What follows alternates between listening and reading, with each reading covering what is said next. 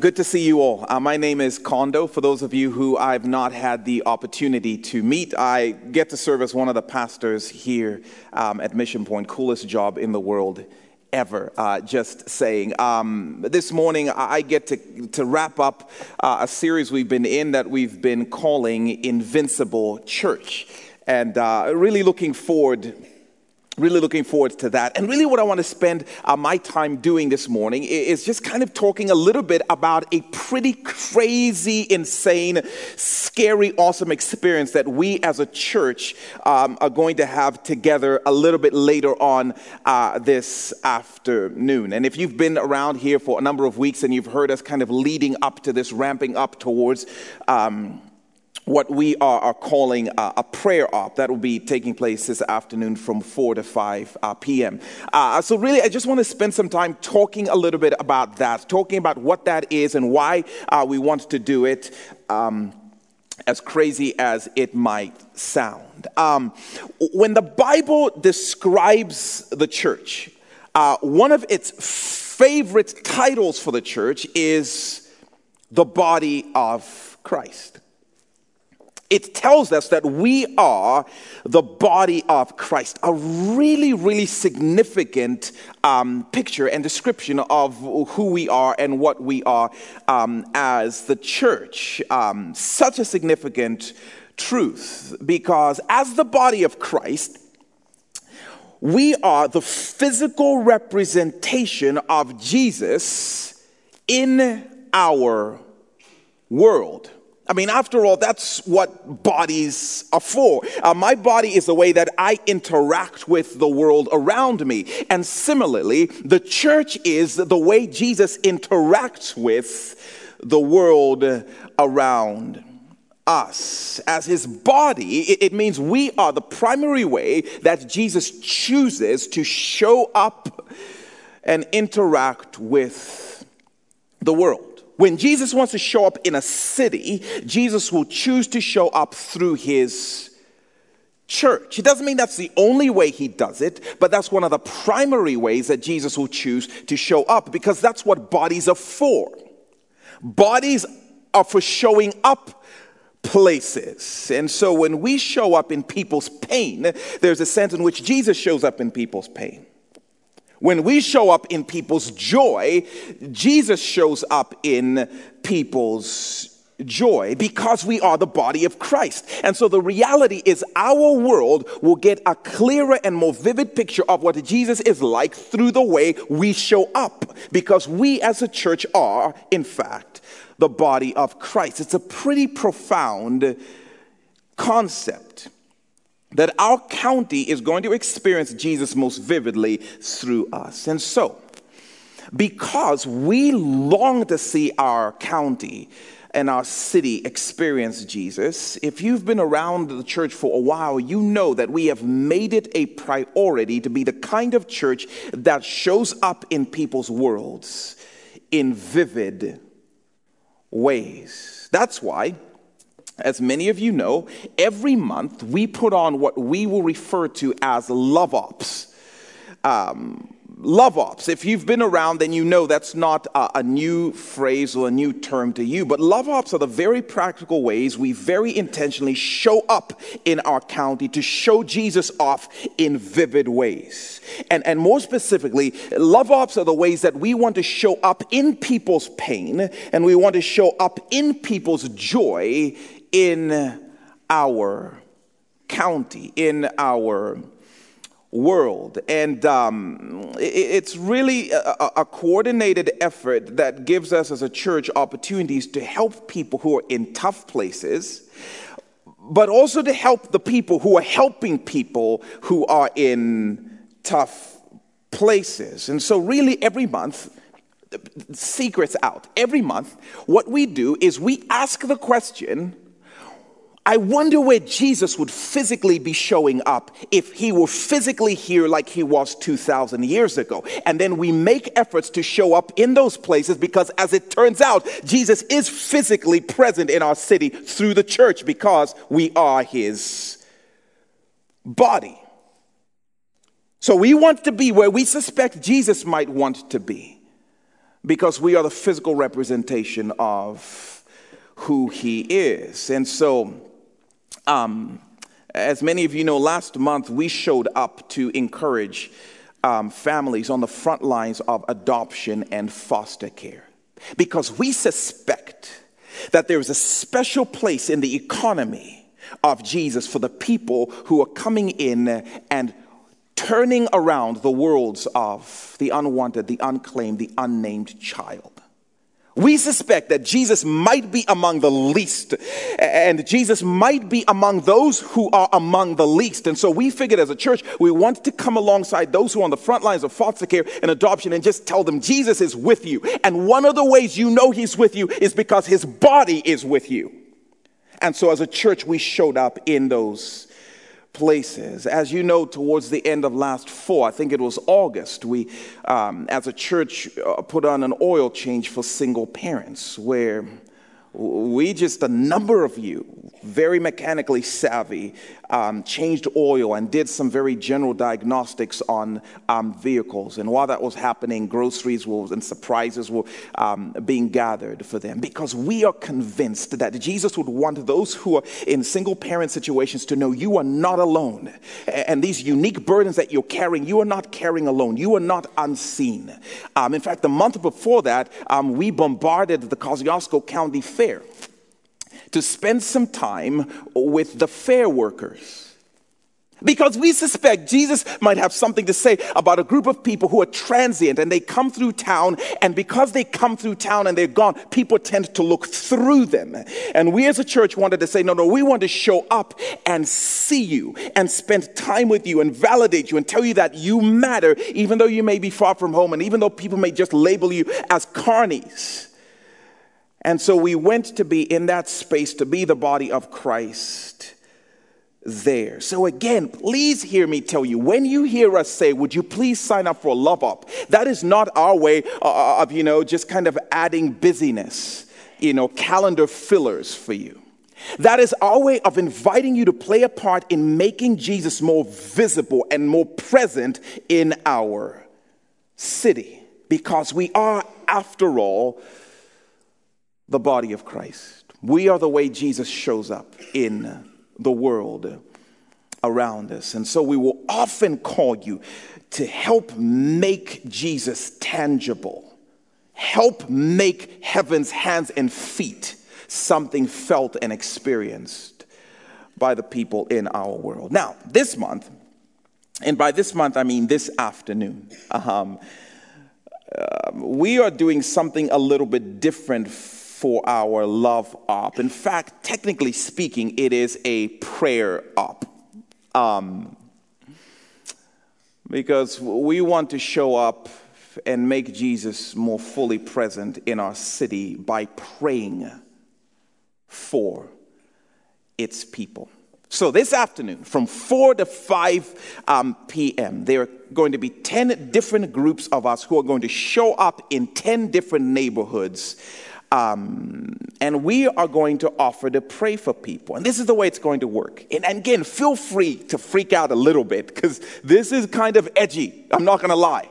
Um, but we are. We are going to go into 10 different neighborhoods, 10 different groups of us. Uh, some of you who are going to sign up after the service and you don't even know it yet. But um, 10 different groups of us uh, are going to go um, walk through neighborhoods. We're going to bundle up, of course, going to be a cooler um, evening, and uh, we're going to just offer to pray over their families and over people's homes. Simple, scary as I'll get out, and incredibly powerful. And let me just tell you, by the way, if you think that sounds crazy, newsflash, we know this. Like, we actually know that sounds crazy. I think sometimes people look at us like, you guys are just thinking of crazy stuff to do. No, no, no, no. We know it sounds crazy. We are fully in touch with our insanity. We know that that is a morbidly crazy thing to do. We just also happen to believe that no world was ever changed by sane and safe people. So, yes, that's a little bit crazy. And yeah, we're trembling a little bit, understanding the transformation we long to see in this city is not going to happen by safe things.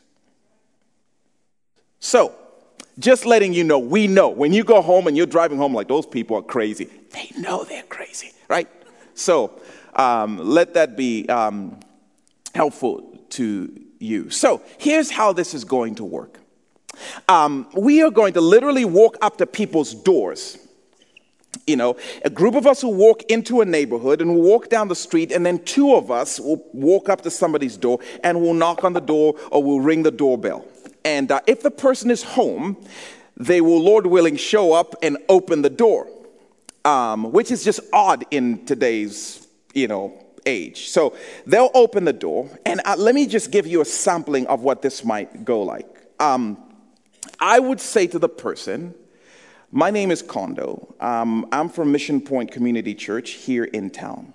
And uh, just wondering if you would give us 60 seconds right here on the porch, you know, to just pray God's peace over your home and over your family. That's it. Would you please just give us 60 seconds to, to pray God's peace over your home and over your family? And then at that point, I would fully expect that the person on the other side of this conversation will look at me like, hmm. But what do you really want, though? You know? Because it's an odd thing, and we understand that. Right? But in the event that this person should say, sure, which was the majority of responses we got when we went and did this last fall. Let's assume the person says, sure. Then I would say, thank you for letting us do that. Do you mind if I ask your first name? Then the person might tell me their first name. And then at that point, I would pray this simple scripted prayer. Um, here it is on the screens um, I pray, God, that you would give and name the person a sense of your peace and that you would allow him or her, this person, to know your presence in a real way. Amen. Prayer op! And it's done. And then I would say something to the effect of if there is any other way we can be praying for you, and I would have a card and I would say, please don't hesitate to call or email. We would love to continue to pray for you. The end. Now, I'm going to reiterate this at the end. This is not an operation to invite people to church. This is not an operation to even try and share the gospel of Jesus Christ. This is simply an offer to pray for people. The end. If there's any other way we can be praying for you, please let us know. And the reason we do this, by the way, is because somebody may say no thanks which we'll talk about in a second, or somebody may say, yeah, and then they'll realize God actually did something. I want those people to also pray for this and this and this and this, and would love for them to have a way to be able uh, to kind of connect with us and we can continue to pray for them. Then we would say, thank you so much for your time, and then would walk off. Now, there is a different scenario in which I would knock on the door and somebody would open the door I'd say my name is Kondo. I'm from Mission Point Community Church. We're just walking through the neighborhood asking if you'd be willing to, to give us 60 seconds right here on the porch. We're not going in anyone's house. And in fact, if somebody invites you into that house, say, no thanks, this will take less than a minute. Um, yeah, we're from Mission Point, just asking if you'd be willing to give us 60 seconds right here on the porch to pray for God's peace over your family. And uh, this person says, nope. No thanks. My response would be, Well, thank you so much for your time. And I would still offer them a card. If anything ever comes up, please feel free to let us know. And then I would leave. And secret, don't tell anybody. But while I'm walking away, I would totally be praying for peace over their home. You can't stop me from praying for you. What you can stop me from doing is praying with you. That's a different thing. But I must still pray for your family while I walk away from your home right? And then would move right on to the next home. And then would move right on to the next home. That's the prayer op. It is stretching and it is a little bit edgy. Um, and it is so, so super awesome. I mean, last time we did it, I was surprised by how many people said absolutely. In a time of chaos, if this even has the possibility of working, yes, please. And we would get to uh, to pray for them. It was amazing how many times people even said, um, "I'm not going to lie to you. My attitude towards the church has been a little softened simply by the fact that you didn't actually want anything from me." Like, no, we don't want anything from you.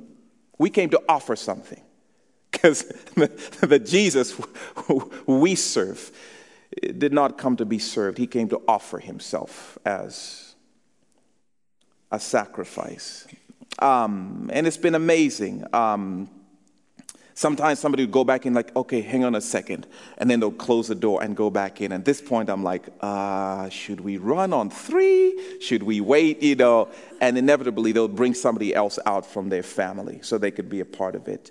Um, as well. I led a group of amazing college students uh, the last time we, we did this, and it took us probably about 35 minutes. It was an hour's you know, slated, but we made it through that area so um, quickly. And when it was over, the students started to ask, All right, so where are we going next? I'm like, This was our neighborhood. Yeah, but so can we not just go to the next neighborhood? I'm like, uh, Maybe. Well, there are other prayer ops happening. And so some of them actually jumped in with other prayer ops so they could continue it. Other students just went rogue and they started doing prayer ops in the grocery store, just stopping people in the bread aisle, talking about, Can we pray God's peace over you? I'm not responsible for that prayer op. Um, you're on your own on that one. But praise God that somehow it got into your system and you went a little little bit uh, crazy um, with it. And by the way, the reason uh, we would identify, um, you know, we're from Mission Point is not. it's not some attempt to put Mission Point on the map. It's just the awareness that if somebody comes to my house and says, I'm from a certain place in town, and we just want to pray some things over you. Like it would be a little bit more suspicious if somebody doesn't identify that I'm actually with an established place, an established organization um, in, in the area. So it's just to give people a framework um, to know what it is they are dealing with. Um, tell you a little bit more about the specifics um, of that. But before I do, I just want to talk a little bit about why um, why we would choose to show up um, at people's houses and risk being seen as super freaky church people. Um, why would we do that? If you have a copy of the scripture, uh, meet me in 1 Timothy chapter 2. Uh, 1 Timothy chapter 2.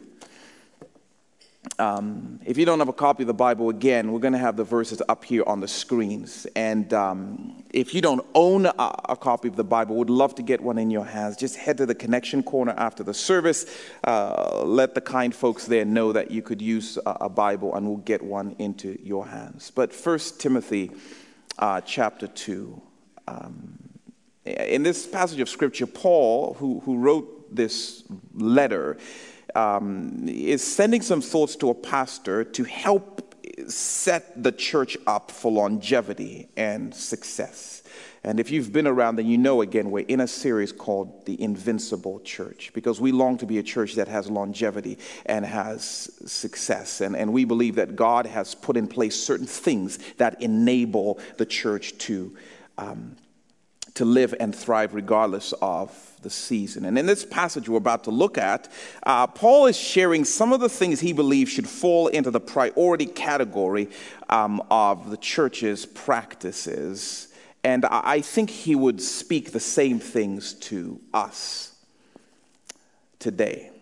Now, again, if longevity and success is not something you, you long for in a church, then you can feel free to disregard these words. But if invincibility is appealing, then you want to dial in. Verse 1, here's what he says I urge you, pretty intense, then, first of all, priority, that petitions, prayers, intercession, and thanksgiving be made for all people, for kings and all those in authority, that we may live peaceful and quiet lives in all godliness and holiness. This is good and pleases God our Savior, who wants all people to be saved and to come to a knowledge of the truth. Come to a knowledge of the person of Jesus. I urge you, first of all, Paul says, be the kind of church that prays for people. Be a praying church. Paul is so intent on this that he actually uses four different terms to describe prayer. And we want to zone in on three um, of those terms. Um, the first term he uses is just the, the, term prayer. It's what we would think of as the generic word for prayer. Now, technically, he uses prayer second in the sequence of the list of words to describe prayer. Um, but this word captures and encompasses the idea he's trying to communicate prayer. Now, prayer, when Paul uses it, prayer, when it shows up in the Bible, simply means to address God directly to address God directly. I love how simple this is because it, it, it, hints at the fact that prayer is actually something that is super simple. Prayer simply means to address God directly. Anytime you address God, you are praying. It doesn't matter what you say, it doesn't matter how many words you use. It doesn't matter how fancy the words you use and how robust your vocabulary is in using those words. It doesn't matter the length of time you spend praying. Anytime you address God directly, the Bible says you are praying. You are praying. And Paul is saying the church, as a matter of priority, ought to get really good at the practice of addressing God directly about whatever.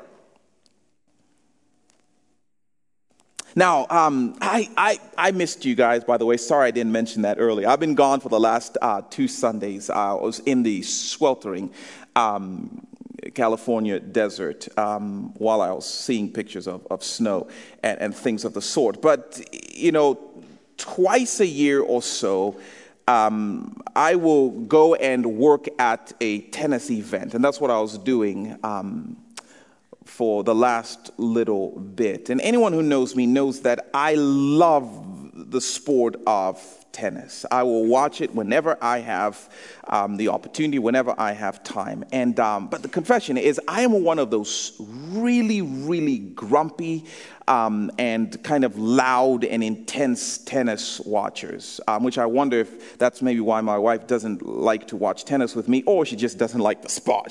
sport. She's, you know, not not as enlightened. But um, I will watch the, this this sport, and I just I'm, I critique everything um, about it. I'm that guy who's muttering to myself about everything, like I'm better and I know better than these professional um, athletes. You know, what's he thinking? You know, um, hitting the ball right back to him. Can't she see that she's hitting it to her backhand every single? Does she even care about winning right now? Um, what's going on in her head, you know. And so I will. I mean, I'll just have all of these crazy uh, conversations to, to myself. What's so ironic, though? Is a couple of times a year I will work at these events, and ironically enough, my job is to actually talk to these tennis players that I've spent a year muttering about through the TV screen. And so I actually get to ask them all of the questions I've been muttering to myself. Like, did you, did you notice that she kept hitting it to your backhand? Now, was there a reason you kept hitting it right back to them? And when you were down 4 1 in the third set, did you even want to win? Now, I'll tone it down and I'll ask the questions a little bit more professionally, but nonetheless, I get to ask those questions pretty directly, which is what prayer is. Prayer is having a direct conversation with God. It is not so much about you muttering to yourself about how you would do things differently if you were the creator of the universe. It's not so much about looking at, you know, what God is doing through the pages of his scripture and running commentary on it. Prayer is when I actually take my conversation, uh, I take my contemplation and I start to address God very directly. Doesn't matter what I'm saying. It doesn't matter how long I spend doing it. It's the idea that I am in the practice of directly talking to God. And Paul is urging the church to be chronic addressers of God. And for some of us, we may not do this much because I, I wonder if, if, like me, we've overcomplicated how simple prayer is. And so I don't have the right words and I don't have the right posture and I don't feel like my theology is on point. So I'm just uh, go- go- going to comment about things and not address God directly. And yet, anytime you get to address God, it's considered prayer. Oh my God, it's hot. If you are saying that to him, you're praying. God, I wonder where my keys are. You're praying. If you're talking to him. Lord, were those wafers really gluten free? You're praying. um, that's prayer. Lord, Wisconsin broke my March Madness bracket. That's prayer. Desperate prayer, but prayer nonetheless. It's the art of turning my contemplation into conversation. And so, a church that is going to thrive is going to be a church that is full of people who are constantly addressing God directly. And by the way, some of you pray more than you realize. You just not call it prayer because it doesn't feel fancy to you. It just feels like this thing I just screamed at him one time. That's prayer nonetheless. Acts chapter 2, verse 42. Um, we've been studying the early church and some of its practices. And this is what it says about the church in verse 42. Chapter 2 They devoted themselves to the apostles' teaching, um, to the fellowship, um, to the breaking of bread, which we got to experience in, in form earlier, and to prayer. This was a priority for them. And in 1 Timothy 2, Paul uses th- this as an invitation for the church to be a praying church. There's a reason we're talking about this. Uh, but Paul uses a couple of other terms that we want to look at. We're going somewhere as we think about this afternoon. Um, Paul uses a couple of other terms we want to look at quickly. Look again at 1 Timothy 2. Um, verse 1, where Paul says, I urge then, first of all, that petitions, prayers, intercession, and thanksgiving be made for all people. Petitions. Um, the word petition is the second word for prayer that Paul um, uses. That again could sound like a super fancy word, but if you're a parent or you have ever been a kid at any point in your life, then this is a word you are acquainted with. It's just the word that means, can I please have? Uh, can you please give me? Petition means to address God directly with a request. It simply means to ask Him for something. And this word, I love it because it's an equal opportunity um, word. It doesn't really care, you know, how great or how small the request is. It doesn't matter whether it's a life or death request. It doesn't matter whether it's thought through or it's impulsive. The word just means you are asking God for something that you want, something you desire, or something that you need. And so, if you've ever, even in the most dire and desperate of moments, cried out to God and asked Him to deliver, asked Him to show up, that's petition. That's what this word means. And Paul is saying a church that thrives is a church that becomes chronic askers of God.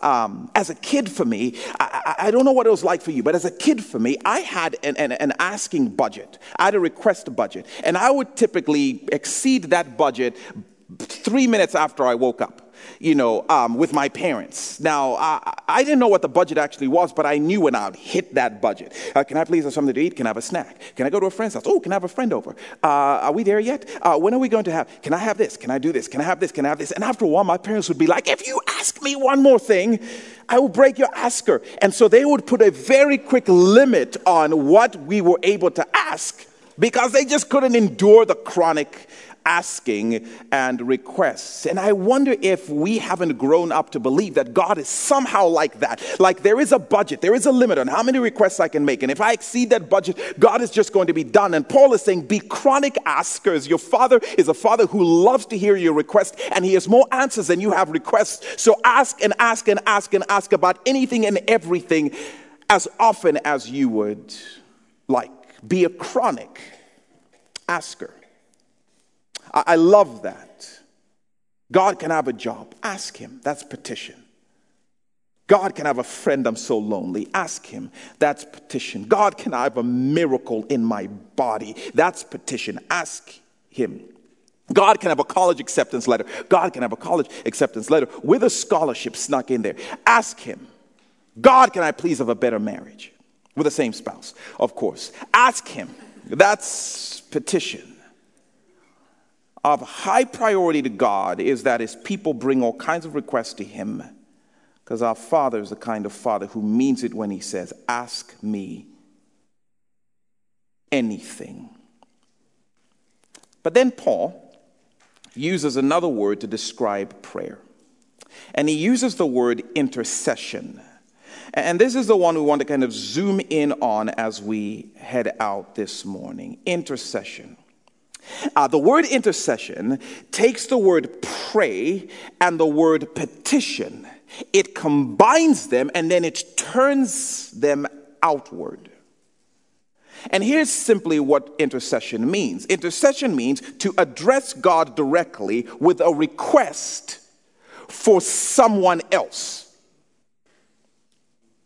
To address God directly with a request for someone else. To go into the presence of God carrying the concern of another person as my request to God. I'm here, but I'm not here for me. I'm here for someone else. That's what the word means. And it doesn't matter what the thing is. It only matters that the thing is concerning to the other person. And so therefore I bring it into my direct conversation with God. That's intercession. In fact, the tone of this passage the tone of this passage is ultimately about this idea of intercession. Paul is not just saying God wants his church to be a praying church. God, Paul is saying God wants his church to be a people who are chronically praying the concerns of other people, carrying those into their conversation with God. He wants his church to be a people who petition on behalf of other people. Look again at 1 Timothy 2, um, this whole section we read. Let's read this again. Paul says, I urge then, first of all, priority, that petitions, prayers, intercession, and thanksgiving be made for all people for kings and all those in authority, that we may live peaceful and quiet lives in all godliness and holiness. This is good and pleases God our Savior, who wants all people to be saved and to come to a knowledge of the truth, knowledge of His Son. I don't want you to just talk to me. That's great. I love that. I want, as a matter of priority, for my church to get into the habit of talking to me about the hearts and the hurts of the people in their world. From political leaders to your neighbors, to laity, to whoever it may be, I want you to pray for all people. And I love how this passage closes. Because something powerful starts to happen when we petition on behalf of others. And in fact, what Paul hints at here is something powerful becomes possible when we carry into our conversation with God the concerns of others. Because now they may just experience the peace of God. It says, so that they might live peaceful lives. Right? So that they might live peaceful lives. Now, all of a sudden, they may just be able to come to a knowledge of the person of Jesus Christ. I love this. Paul is saying the church should be about praying for people so that they might experience peace and the person of Jesus in a real way.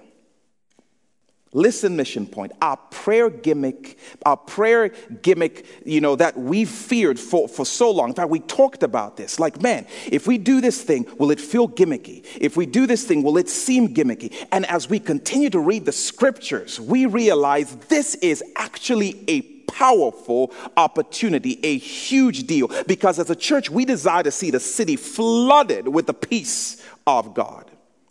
We desire to see our city in encounter and experience the person of Jesus Christ in real and meaningful ways because we know that the people around us are living in chaos and uncertainty.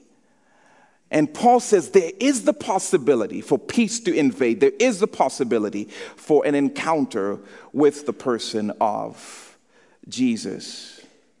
Christ. And what better way to show up in our city than with the offer to talk to God on their behalf, something God considers a priority for His church. And if praying for our city awakens the possibility of peace and His presence, then we want to be in on that. But not only that, we want to actually go one step further, which is what this afternoon is about for us. If there's something powerful that becomes possible when we pray for our city, then we want to ask what might just happen if we pray with our city.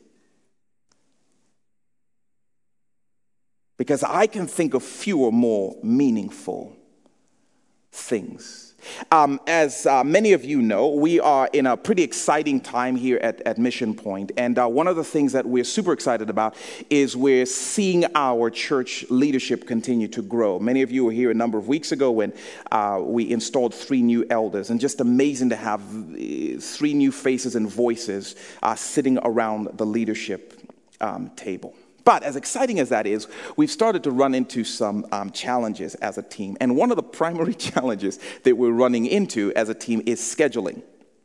Um, because you have a bunch of busy people, you know, who are trying to coordinate meeting times around travel and around family priorities. And so far, we've been able to figure it out, but we're realizing that, man, we're running into some complications with that. And so while I'm sitting kind of in the fetal position, like, I don't know what to do, how do we solve this? Some of our older elders, and I'm not going to name them, like who are the older ones and who are not, but um, I'll call him Sean Parrott. Like one of one of the um, elders, you know, in fact, a couple of them have started to school us younger guys on some of the advances of technology. Turns out that there are ways you can actually have meetings with people who are not actually present.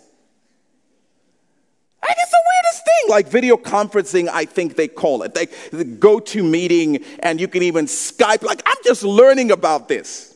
And they're schooling us, and I'm eyes wide open, like listening. Tell me more about this.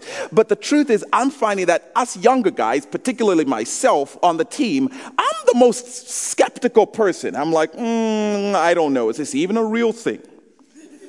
Is does this really even count? I mean, if a tree falls in the forest and there's no one there to hear it, does it make a sound? And if somebody is on a screen but they're not physically in the room, does their presence count in the meeting? And I'm a little bit skeptical about this whole thing.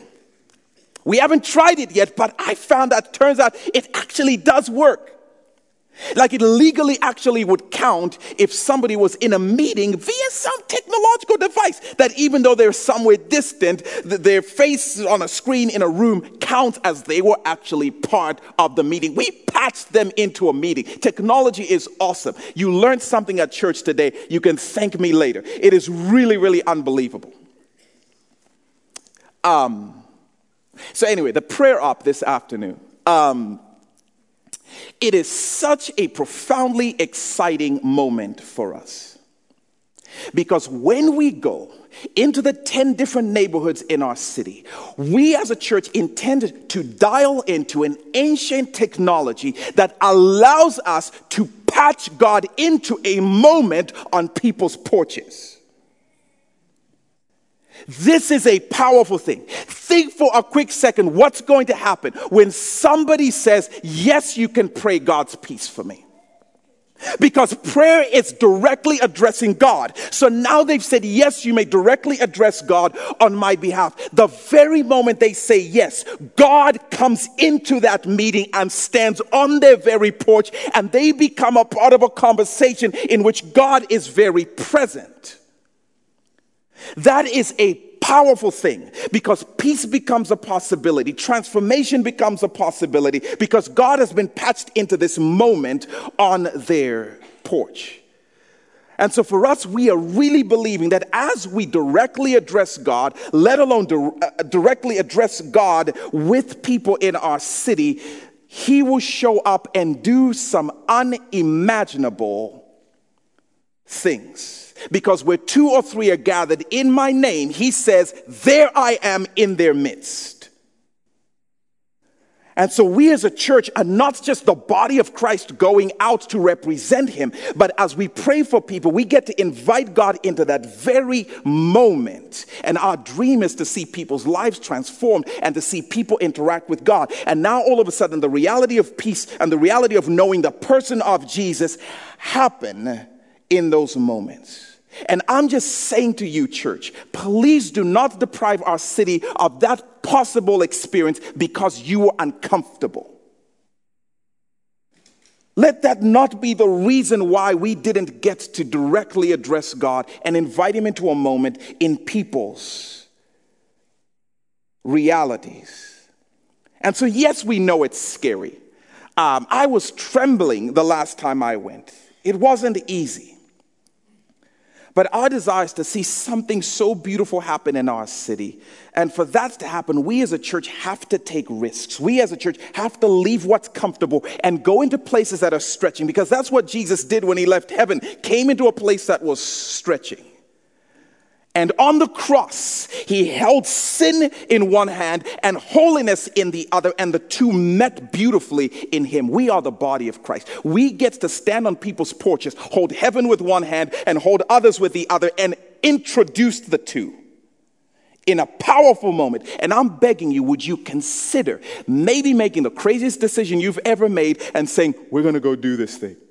I cannot believe I'm about to go sign up for this thing, but here we go because we get to do and be a part of something meaningful, not for us, but for our city, which is why the church is sent out. And so, Lord, I pray for a wave of courage. I pray, Lord, that you would meet us in such powerful ways this afternoon. I pray, Lord, that this will be more than just some gimmick or some fleeting experience, but that real people's lives would have a real encounter with a real God and their lives would be forever changed.